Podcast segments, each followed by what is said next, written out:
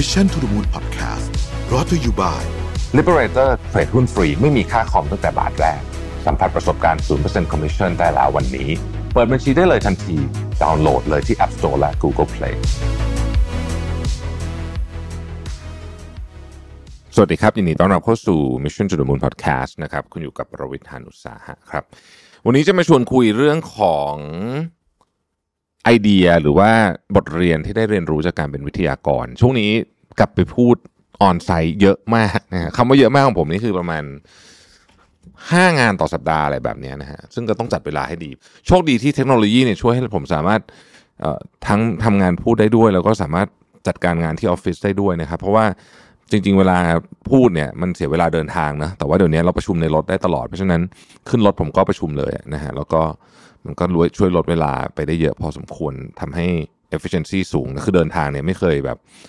ไม่เคยนั่งเฉยๆนะต้องใช้คำนี้ก็คือประชุมตลอดนะฮะแล้วก็พอไปถึงปุ๊บก็พูดเลยนะทีนี้ factor ที่ทำให้ผมคิดว่าการพูดของเรามีคุณค่าแล้วกันกับคนอื่นเนี่ยนะฮะคือเรื่องเรื่องที่หนึ่งคือเรื่องของของเนื้อหาที่เตรียมนะฮะซึ่งช่วงนี้ถามว่าองค์กรส่วนใหญ่ชอบเนื้อหาประเภทไหนนะฮะเวลาฟัง brief เนี่ย ผมก็จะเห็น pattern นะว่าจะมีคล้ายกันมากส่วนใหญ่เนี่ยนะฮะองค์กรที่ผมไปพูดให้เนี่ยหนึ่งก็คือเขาเห็นนะว่าการเปลี่ยนแปลงมันเยอะนะครับทั้งในธุรกิจของเขาเอง ทั้งในเชิงของเทคโนโลยีเองนะฮะแล้วหลายองค์กรก็เห็นว่าตอนนี้เป็นช่วงที่ถ้าเราพลอตกราฟของการเปลี่ยนแปลงเนี่ยกราฟมันชันในช่วงนี้นะครับผมมักเปรียบเทียบเหมือนกับช่วงที่เรามีอินเทอร์เน็ตความเร็วสูงใหม่ๆนะฮะช่วงนั้นเอ่อ ADSL นะทุกท่านน่าจะพอ คุณคุณน้องๆอาจจะไม่คุ้นมันเป็นอินเทอร์เน็ตความเร็วสูงยุคแรกๆนะครับ ซึ่งตอนนั้นมันก็ไม่ได้เร็วอะไรเลยนะมันประมาณสัก 128K อะไรนี่ก็ถือว่าเร็วมากแล้ว แต่ว่าช่วงนั้นนะครับพออินเทอร์เน็ตความเร็วสูงมา มันเป็นช่วงที่กราฟมันชันขึ้นในในในการเปลี่ยนแปลง เพราะว่าเราสามารถมี two way communication ได้ เราเริ่มมีเว็บบอร์ดพันทิปนะฮะอะไรแบบเนี้ยจนกระทั่งเรามีเอ่อโหพูดไปแล้วฟังดูแก่แก่ไฮไฟอะไรแบบนี้นะครับ อะไรอย่างเงี้ยเนาะแล้วก็หลังจากนั้นมันก็พัฒนาเป็น Facebook เป็น Twitter เป็น TikTok เป็น YouTube นะฮะอะไรสำหรับผมนี่ YouTube ถือว่าเป็นเรื่องใหญ่มากนะ เพราะว่ามันเป็นการสำหรับผมอะ switching จากทีวีเนี่ยใช้คำว่า prominent ที่สุดสำหรับผมอะมันคือการสวิตช์มาเป็น YouTube อะเออนะฮะโอเค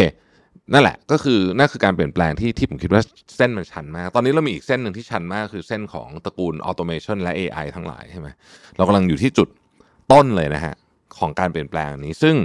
แน่นอนว่าองค์กรส่วนใหญ่เนี่ยก็ ต้องพยายามแหละที่จะใช้ประโยชน์จากเรื่องนี้มากที่สุด แต่เขาก็มีคำถามเยอะฮะพนักงานเองก็มีคำถามเยอะว่าเฮ้ยเสร็จแล้วหนึ่งอะจะมาแทนฉันไหมทำให้ฉันมีงานทำหรือเปล่านะฮะซึ่งผมก็คิดว่าอย่างที่เคยพูดไปในพอดแคสต์มาก่อนหน้านี้ว่าผมคิดว่าไม่ได้แทนหรอกเพียงแต่ว่าคนที่ใช้ AI เก่งอาจจะได้เปรียบมาก ๆ อืม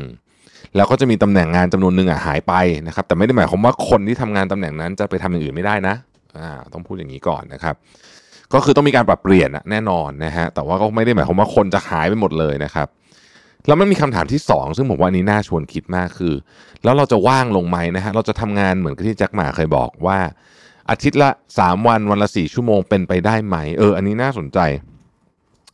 คือทุกๆ ครั้งที่มีการปฏิวัติในเชิงของเทคโนโลยี ตั้งแต่การปฏิวัติเกษตรกรรมมาเลยเนี่ยนะฮะย้อนหลังกลับไปเป็นหมื่นปีที่แล้วเนี่ยนะครับทุกๆ ครั้งที่เราไปดูประวัติศาสตร์เนี่ยมันมีคำสัญญาหนึ่งซ่อนอยู่คำว่าคำสัญญาในที่นี้ถึงว่าสิ่งที่พวกเราคิดกันนะในฐานะมนุษย์ว่า เดี๋ยวฉันจะว่างขึ้น ฉันจะต้องทำงานน้อยลง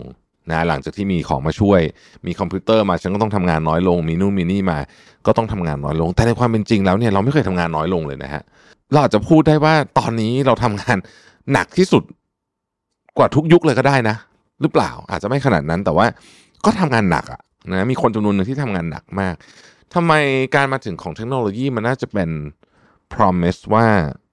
เฮ้ยเราต้องทำงานน้อยลงสิ แต่ไม่ฮะนะครับผมคิดว่าส่วนหนึ่งก็เป็นเพราะว่า nature ของมนุษย์อะ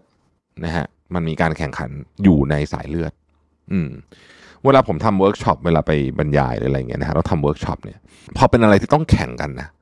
ถ้าเกิดว่าเมื่อไหร่เครื่องติดนะฮะกลุ่มต่างๆ เวลาแข่งกันเมื่อไหร่เครื่องติดเนี่ยนะอย่างล่าสุดผมเพิ่งทำเวิร์กช็อป rebrand ของตัวเองไปเนี่ยพอเครื่องติดปุ๊บเนี่ยนะฮะเฮ้ยคนจะจริงจังกับเรื่องการแข่งขันมากเอออันนี้เป็นทุกผมเห็นทุกครั้งเลยนะครับไม่ว่าจะเป็น grouping แบบไหนก็ตาม คนจะจริงจังมากเรื่องการแข่งขันแม้ว่ามันจะเป็นการแข่งขันที่ไม่ได้รางวัลอะไรเลยก็ตามนะฮะ แต่ว่าเราก็ยังอยากใช้ชนะอยู่ดี ผมคิดว่าไอความรู้สึกอันนี้แหละ ที่ทำให้ไม่ว่าเทคโนโลยีจะมาช่วยเราให้งานเราเดิมน้อยลงมากเท่าไหร่เนี่ย เราก็จะหา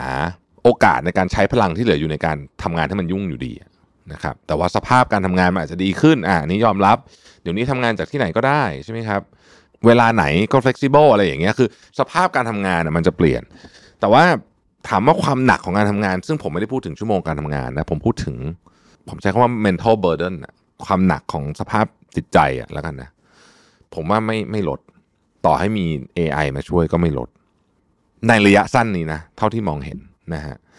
แต่ว่าเราจะเก่งขึ้นอะ คือเราจะทำอะไรได้เยอะขึ้นนะครับแต่คนอื่นเขาเก่งขึ้นเหมือนกันไงมันก็เลย มันก็คือพัฒนาการนั่นแหละนะฮะส่วนหนึ่งนะครับ องค์กรส่วนใหญ่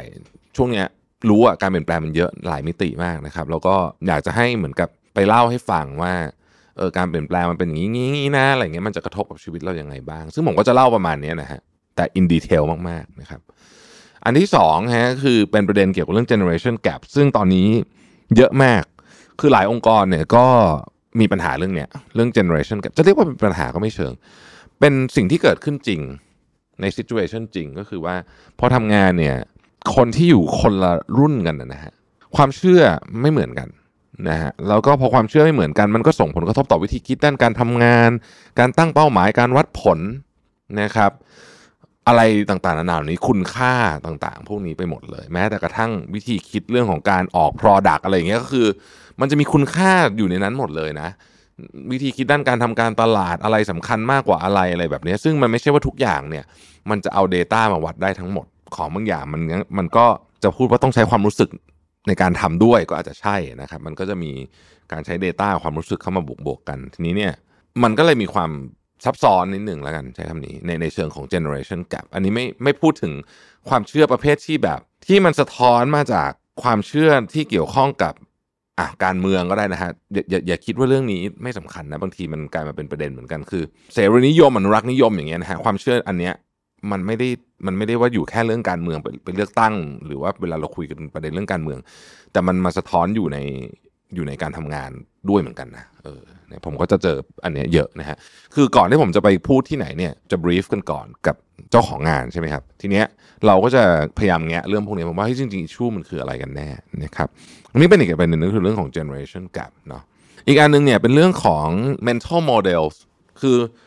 ชุดความคิด เหมือนผมเปรียบเทียบเหมือนอุปกรณ์อะเลื่อยค้อน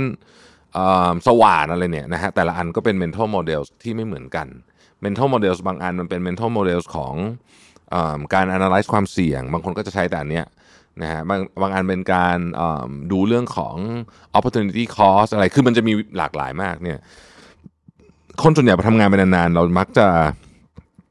เรามักจะมี mental models ที่เราใช้อยู่เป็นประจำแล้วเราก็จะเลือกอันเนี้ย นะครับคือเหมือนกับเราถนัดคอนเราก็จะใช้ต่คอนอะไรแบบนี้ซึ่งในการแก้ปัญหายุคปัจจุบันมันอาจจะไม่ค่อยได้ละนะฮะเพราะฉะนั้นเนี่ยเราก็ไปเวลาไปบรรยายก็จะพยายามใส่เรื่องนี้เข้าไปว่าโอเค มันมี mental model ชุดไหนบ้างที่เราพอที่จะนำมาใช้ในการทำงานจริง ๆได้นะครับ ซึ่งมันมีเยอะเลยแหละ มันมีเยอะมาก ผมเองก็ฝึกอยู่ตลอดนะฮะพยายามฝึกแล้วกันใช้คำนี้อยู่ตลอดนะครับ เออเรื่องเรื่องที่สี่ยังเป็นเรื่องที่คนชอบมากนะฮะแล้วก็มีคนจะจะให้พูดเรื่องนี้บ่อยมากก็คือเรื่องของ productivity นะครับซึ่งผมก็จะเน้นย้ำว่า productivity เนี่ยนะครับคือการสร้างคุณค่าไม่ใช่จำนวนชั่วโมงการทำงานนะครับแล้วก็ผมก็จะมีทิปต่างๆ เกี่ยวกับเรื่อง productivity ที่ที่ผมลองลองมานะว่ามัน work ไม่ work อะไรยังไงเนี่ยนะฮะบางอย่างมันเป็นของที่คนไม่ค่อยได้นึกถึงเลยนะครับ แต่มัน work มากจริงๆนะครับยกตัวอย่างเช่น อันนี้ครับมันเป็นจอ จอ extra ซึ่งมัน work มากเลยคือผมสังเกตตัวเองว่าเวลาเดินทางอะนะฮะไปต่างประเทศหรือไปต่างจังหวัดทำไมมันถึงทำงานสู้นั่งอยู่ออฟฟิศไม่ได้นะฮะถ้าไม่นับว่าเราไม่สามารถจะเดินไปหาเพื่อนเเพื่อนร่วมงานของเราได้แล้วเนี่ยแต่ว่าแม้กระทั่งนั่งอยู่ออฟฟิศที่บ้านซึ่งไม่เจอใครเนี่ย productivity ก็มักจะดีกว่าการเดินทางนะฮะผมก็ได้ข้อสรุปอันหนึ่งว่า เอ๊ะหรือเป็นเพราะว่าเราไม่มีจอที่2เพราะปกติเวลาทำงานในแล็ปท็อปมันมีจอแค่จอเดียวใช่ไหมครับผมก็เลยซื้อจอแยกมา ซึ่งปรากฏว่าจริงนะฮะปรากฏว่าเออไอ้นี่แหละคือสาเหตุ พอมี 2 จอปุ๊บเนี่ยงานเร็วขึ้นเยอะเยอะมากเลยนะฮะแล้วถ้ามีแถมแยกคีย์บอร์ดไปอีกอันหนึ่งจะยิ่งเร็วขึ้นอีกนะฮะทิปเล็กๆพวกนี้เนี่ย work work สำหรับคนที่ต้องการจะพยายามจะ enhance ไอ้เรื่องนี้แบบสูงสุดนะครับเอ่อ productivity จริงๆมันก็มีหลากหลายนะส่วนเรื่องของการจัด priority นะฮะเราก็จะเจอว่ารู้แหละว่าต้องจัด priority แต่จัดไม่เป็นไม่รู้ว่าอะไรคือ priority สูงกว่านะฮะผมก็จะมีพวกที่เป็นโมเดลเชิง scoring ให้อะว่าแบบเราต้องรู้ว่าไอ้ของนี้มีมูลค่าเท่าไหร่ แล้วก็เวทน้ำหนักมันเท่าไหร่อย่างเงี้ยนะฮะเหมือนอยกตัวอย่างสมมุติว่าผมชอบเปรียบเทียบกับการซื้อบ้านนะเวลาซื้อบ้านน่ะคุณตีขึ้นตาราง Excel มา มันจะมีหัวข้อเป็น 10 หัวข้อเลยนะครับทำเลนะครับ พื้นที่ราคานะฮะ รูปแบบการจัดพื้นที่พื้นที่คือจำนวนตารางเมตร รูปแบบการจัดพื้นที่คือมีห้องต่างๆยังไงนะฮะฟังก์ชันอะไรแบบนี้นะครับ พื้นที่สีเขียวสำหรับบางคนก็อาจจะเป็นเรื่องจำเป็นส่วนกลางนะครับและอื่นๆเรียงเรียงเรียงเรียงมา แล้วก็ใส่ว่าแต่ละอันอะมันมีน้ำหนักสำหรับเราเราเท่าไหร่บางทีเราต้องบอกว่าอะโลเคชันอาจจะเยอะสุดใช่ไหมเพราะว่าโลเคชันน่าจะเป็นเรื่องที่สำคัญที่สุดสำหรับคนส่วนใหญ่ แต่ก็อาจจะไม่ใช่ทุกคนนะบางคนอาจจะบอกว่าฉันอยู่ไกลก็ได้ไม่เป็นไรเพราะว่าฉันทำงานจากที่บ้านได้ เนี่ยก็ใส่เปอร์เซ็นต์ไปแล้วก็ใส่คะแนนอะไรอย่างเงี้ยนะฮะซึ่งผมก็จะใช้วิธีเนี้ยมาในการทำเรื่องของ priority ในองค์กรเหมือนกันว่า priority ในองค์กรเนี่ยมันควรจะเป็นคะแนนเท่าไหร่อย่างเงี้ยเสร็จแล้ว priority ของเราเองก็ทำแบบนี้ได้เหมือนกันนะครับอันนี้ก็เป็นอีกหัวข้อหนึ่งที่ที่มีโอกาสได้ไปพูดเยอะนะฮะอีกเรื่องหนึ่งที่เป็นเรื่องที่คนชอบฟังมากในในยุคนี้อะฮะก็คือเป็นจินตนาการถึงอนาคต เออนะจินตนาการถึงโลกอนาคต ซึ่งไม่ใช่เฉพาะเรื่องของเทคโนโลยีนะจินตนาการว่าเฮ้ยถ้าเกิดว่าอนาคตเนี่ยสิ่งแวดล้อมมันแย่ไปกว่านี้มากๆ นู่นนี่ต่างๆนานาเนี่ยจะจะทำยังไงแล้วก็จะเป็นยังไงบ้างนะฮะนี่คือสาเหตุว่าทำไมผมเริ่ม subscribe นิตยสารอย่าง Nature ซึ่งเป็นนิตยสารที่ผมแต่ก่อนก็ไม่เคยสนใจมาก่อนมันเป็นนิตยสารแบบวิทยาศาสตร์มาก ๆ เลยอะนะฮะวิทยาศาสตร์ biology อะไรพวกนี้นะฮะซึ่ง สมัยก่อนก็ไม่ได้อินมาก แต่ตอนนี้พอยิ่งเริ่มอ่านเลยเฮ้ยชอบอะรู้สึกว่า เออเข้าใจแล้วว่าทำไมตัวเองเรียนสายวิทย์ เพราะว่าเป็นคนชอบไอ้วิชาอะไรพวกนี้เหมือนกันนะ ที่แบบในหัวข้อที่เราสนใจแล้วกัน สมัยก่อนมันเหมือนโดนบังคับอะวิชาชีวะ เหมือนโดนบังคับเรียนไม่ค่อยสนุก แต่ตอนเนี้ยพอมาอ่านอีกทีหนึ่งโตขึ้นแล้วเนี่ยนะฮะรู้สึกว่าเอ้ยมันเป็นวิชาที่เราเอนจอยนะพวกพวกชีวะต่าง ๆ พวกนี้ก็เลยรู้สึกว่า เออ มันดีนะฮะตอนนี้ก็เลยอยากสอดแทรกเรื่องนี้เข้าไปเป็นคล้าย ๆ กับ คิดกันถึงเรื่องอนาคตอะอ่ารถขับเองเสร็จแล้วยังไงต่ออะไรแบบนี้คือ แน่นอนมันไม่มีคำตอบที่ถูกต้องหรอก แต่ว่าแค่ชวนคิดเฉยๆนะครับ หรือว่าสงครามถ้าเกิดมันลุกลามบานปลายจะเป็นยังไงอะไรก็เป็นหัวข้อหนึ่งนะที่คนชอบเพราะรู้สึกว่า พอมีคนมาเหมือนกับช่วยกันคิดกันไปกันมาเนี่ยนะฮะคือมันไม่มีใครรู้หรอกว่าอะไรจะถูกนะ แต่ว่าเราพอเราเริ่มคิดปุ๊บมันก็จะเหมือนกับมีเส้นทางใหม่ ๆ เกิดขึ้นนะฮะโดยสรุปแล้วเนี่ยช่วงนี้มาเล่าให้ฟังเล่าสู่กันฟังว่าเอองานงานงานบรรยายเยอะมาก แล้วก็ตอนนี้เราก็บรรยายแล้วก็ทำเวิร์กช็อปด้วยเนี่ยนะฮะเป็นเป็นอะไรที่ทำให้ผมเองก็ได้เรียนรู้อะไรใหม่ๆเยอะนะเพราะว่าเวลาเตรียมตัวบรรยายเนี่ยคือจะมีโจทย์มาจากจากคนเอ่อเจ้าของงานใช่ไหมฮะเราก็ต้องมา crack โจทย์ เพราะว่าแต่ละงานไม่เหมือนกันคนฟังไม่เหมือนกันอะบางทีเป็นลูกค้าฟังก็แบบหนึ่งนะฮะบางทีเป็นทีมงานฟังก็แบบหนึ่งนะฮะบางทีเป็นผู้บริหารหมดเลยก็แบบหนึ่งอะไรอย่างเงี้ยมันก็ต้องเตรียมโจทย์ให้มันเหมาะสมนะฮะให้กับกับ audience แล้วก็กับโจทย์ของคนจัดงานด้วย ซึ่งผมคิดว่าก็เป็นงานที่สนุกดีนะครับ ใครมีโอกาสได้ไปบรรยายที่ไหนเนี่ยนะฮะเอิ่มอยากปรึกษาอะไรก็พิมพ์ทิ้งไว้ได้นะ เดี๋ยวผมจะมาตอบให้ใน episode หลังๆ เดี๋ยวเดี๋ยวจะอัดให้สัก episode หนึ่งนะครับ เพราะว่าก็หลายคนอาจจะมีปัญหา หรือว่าเรื่องปรึกษาที่หลากหลายต่างกันไปนะฮะพิมพ์ทิ้งไว้ได้เดี๋ยวทีมงานจะรวบรวมมาให้ผม จริง ๆ เป็นอาชีพที่สนุกนะถ้าถ้ามองมันเป็นหนึ่งหนึ่งในสาขาอาชีพก็สนุกดีนะครับเพราะว่าได้เรียนรู้อะไรใหม่ๆด้วย แล้วก็ได้ฝึกตัวเองด้วยว่าเราจะส่ง channel energy ของเราเนี่ยไปยังไงให้มันถึงผู้ฟังให้ได้นะครับ ก็ใครมีโอกาสนะที่จะไปบรรยายไม่ว่าจะเป็นงานภายในงานภายนอกเนี่ย ผมเชียร์นะครับว่าให้ลองบางบางคนเริ่มเริ่มจะกลัวนิดนึงคือไม่ได้กลัวอะไรหรอกกลัวกลัวเวทีนะฮะซึ่งบอกเลยว่าเป็นเรื่องปกติ ผมก็กลัว ทุกวันนี้บางวันผมก็ยังกลัวอยู่นะครับ เทคนิคที่ผมบอกทุกคนเสมอแล้วก็ใช้เองด้วยนะครับ คือให้คุณมีอะไรจับไว้อย่างหนึ่งแล้วเวลาคุณซ้อมให้จับอันนั้นไว้เช่น clicker ของคุณที่มันแบบ ติดมือคุณนะครับบางคนเขาก็มีเหรียญมีอะไรอย่างเงี้ยอะไรก็ได้อะนะฮะแล้วเวลาคุณรู้สึกประหม่าเนี่ยนะฮะให้เหมือนกับให้เอาใจไปจดจ่อที่ไอ้ของชิ้นเนี่ยแล้วคุณจะรู้สึกไม่ประหม่าเฮ้ยวิธีนี้ work มากนะฮะรวมถึงแน่นอนคุณต้องซ้อม แล้วก็อัดวิดีโอตัวเอง อันนี้ก็เป็นอีกสิ่งหนึ่งที่ work มากนะครับ ใครชอบงานสายเนี้ยสายบรรยายเนี่ยนะฮะผมคิดว่าเป็นเป็นอันที่ดีนะหมายถึงว่าอาจจะทำเป็นแบบ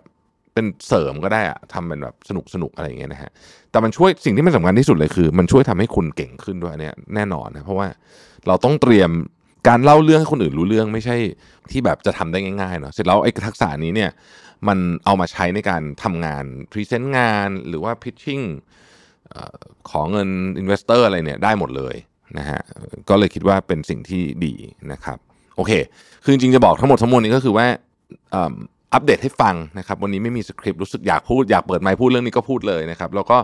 เชื่อว่าหลายท่านกำลังจะต้องไปบรรยายที่ไหนสักที่หนึ่งตอนนี้เนี่ยอาจจะมีคำถาม หรืออาจจะมีสิ่งที่อยากปรึกษานะครับก็ทิ้งกันไว้ในคอมเมนต์เดี๋ยว ผมจะให้ทีมงานรวบรวมแล้วจะมาตอบให้ในอีกหนึ่ง episode นะฮะ